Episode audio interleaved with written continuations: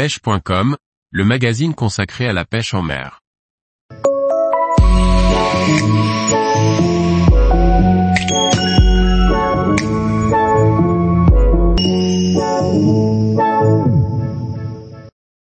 Pêche du brochet en hiver, faites une pause dans la récupération.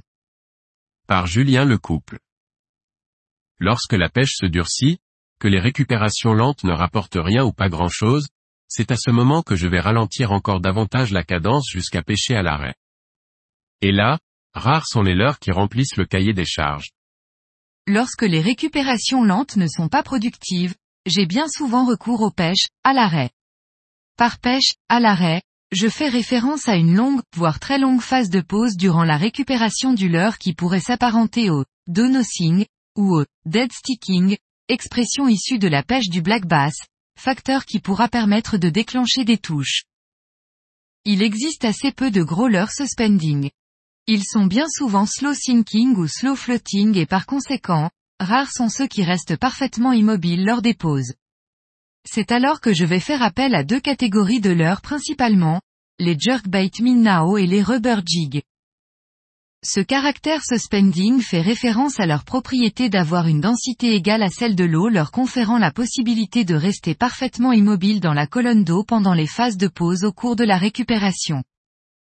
En hiver, j'ai souvent recours à une sous-catégorie de jerkbait minnow lorsque je pêche dans plus de 3 mètres d'eau, les long bull minnow suspending. Les longs billes sont des jerkbait minnow à grande bavette permettant de pêcher plus creux et en hiver ils sont indétrônables. Dommage que les longues bulles typées brochet soient si peu représentées sur le marché français. Motif d'animation. La clé de voûte de l'animation, vous l'avez compris, sera la pause. L'animation la plus productive pour le brochet en hiver correspond à une alternance de phases agressives et calmes, de la même manière que le loud kill out du grunge, et répond au motif suivant. Une succession de jerks plus ou moins marqués pour l'agression, intensité à définir en fonction du répondant des poissons, mais j'ai souvent eu plus de résultats à la suite de jerks assez violents, entrecoupés de pauses que l'on n'hésitera pas à faire durer plus de 10 secondes. C'est long mais ça fonctionne. Et c'est bien entendu la majorité du temps sur cette phase de pause que la magie opérera. Aussi, on veillera à faire varier le nombre de jerks entre chaque pause pour éviter toute monotonie. L'autre solution que j'aime mettre en application en hiver est la pêche au rubber jig.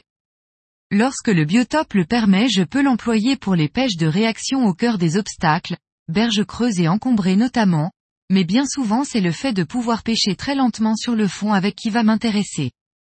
Une longue pause sur le fond d'un rubber jig dont la jupe se déploie progressivement m'a démontré de nombreuses fois son efficacité. Le rubber jig pour les spots marqués. À la différence du jerkbait minnow qui, parce qu'il saura se faire remarquer de loin par les poissons sur les phases agressives de jerks, pourra être employé comme leurre de prospection en plein eau, la discrétion du rubber jig associée à la lenteur de l'animation impliquera de sélectionner un poste marqué. Animation en deux phases. Comme je le disais plus haut, il y a deux grandes phases de pêche au rubber jig. 1. La phase, réaction, caractérisée par la descente du leurre au cœur des obstacles durant laquelle un poisson pourra mordre par réflexe. Sur cette phase, plus lourd sera le jig, plus il coulera vite et plus on renforcera cette recherche de réaction. 2. La phase de récupération après prise de contact avec le fond. C'est cette phase que je vais considérablement ralentir en hiver. Motif d'animation.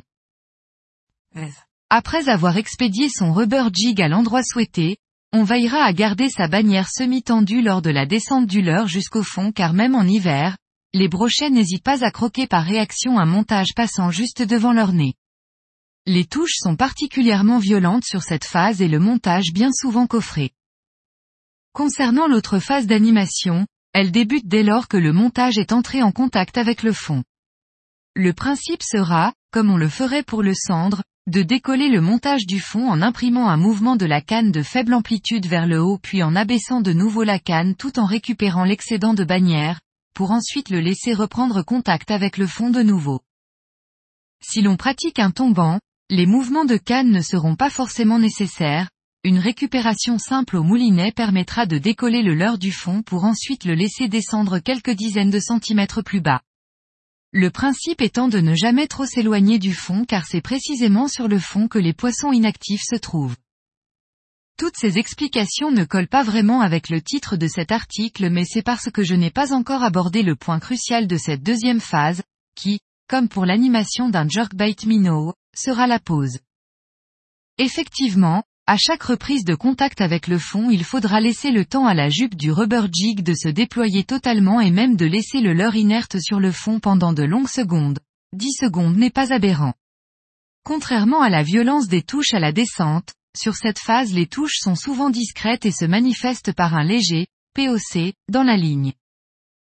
Pour vous convaincre de tenter cette pêche très lente, je vous dirais que mon ratio touche violente, touche discrète est de 70% en faveur de ces dernières. Enfin, mon conseil pour ne pas vous décourager, est de mettre en application cette technique sur un secteur que vous connaissez ou du moins, un secteur que votre instinct de pêcheur vous indique comme particulièrement prometteur. Le rubber jig est un leurre conçu pour décortiquer des spots en enchaînant les lancers courts en pitching et skipping. En hiver, plus qu'en toute autre saison, il faudra multiplier les lancers jusqu'à ce que votre montage passe réellement sous le nez d'un poisson. Ces deux techniques qui s'apparentent au donosing, sur une phase cruciale de la récupération des leurres, sont particulièrement productives lorsque les conditions l'exigent mais sont elles-mêmes particulièrement exigeantes avec les nerfs. Réussir à pêcher très, très lentement, à tenir des pauses de plus de 10 secondes n'est pas forcément à la portée de tous. Mais le jeu en vaut la chandelle. Tous les jours, retrouvez l'actualité sur le site pêche.com. Et n'oubliez pas de laisser 5 étoiles sur votre plateforme de podcast.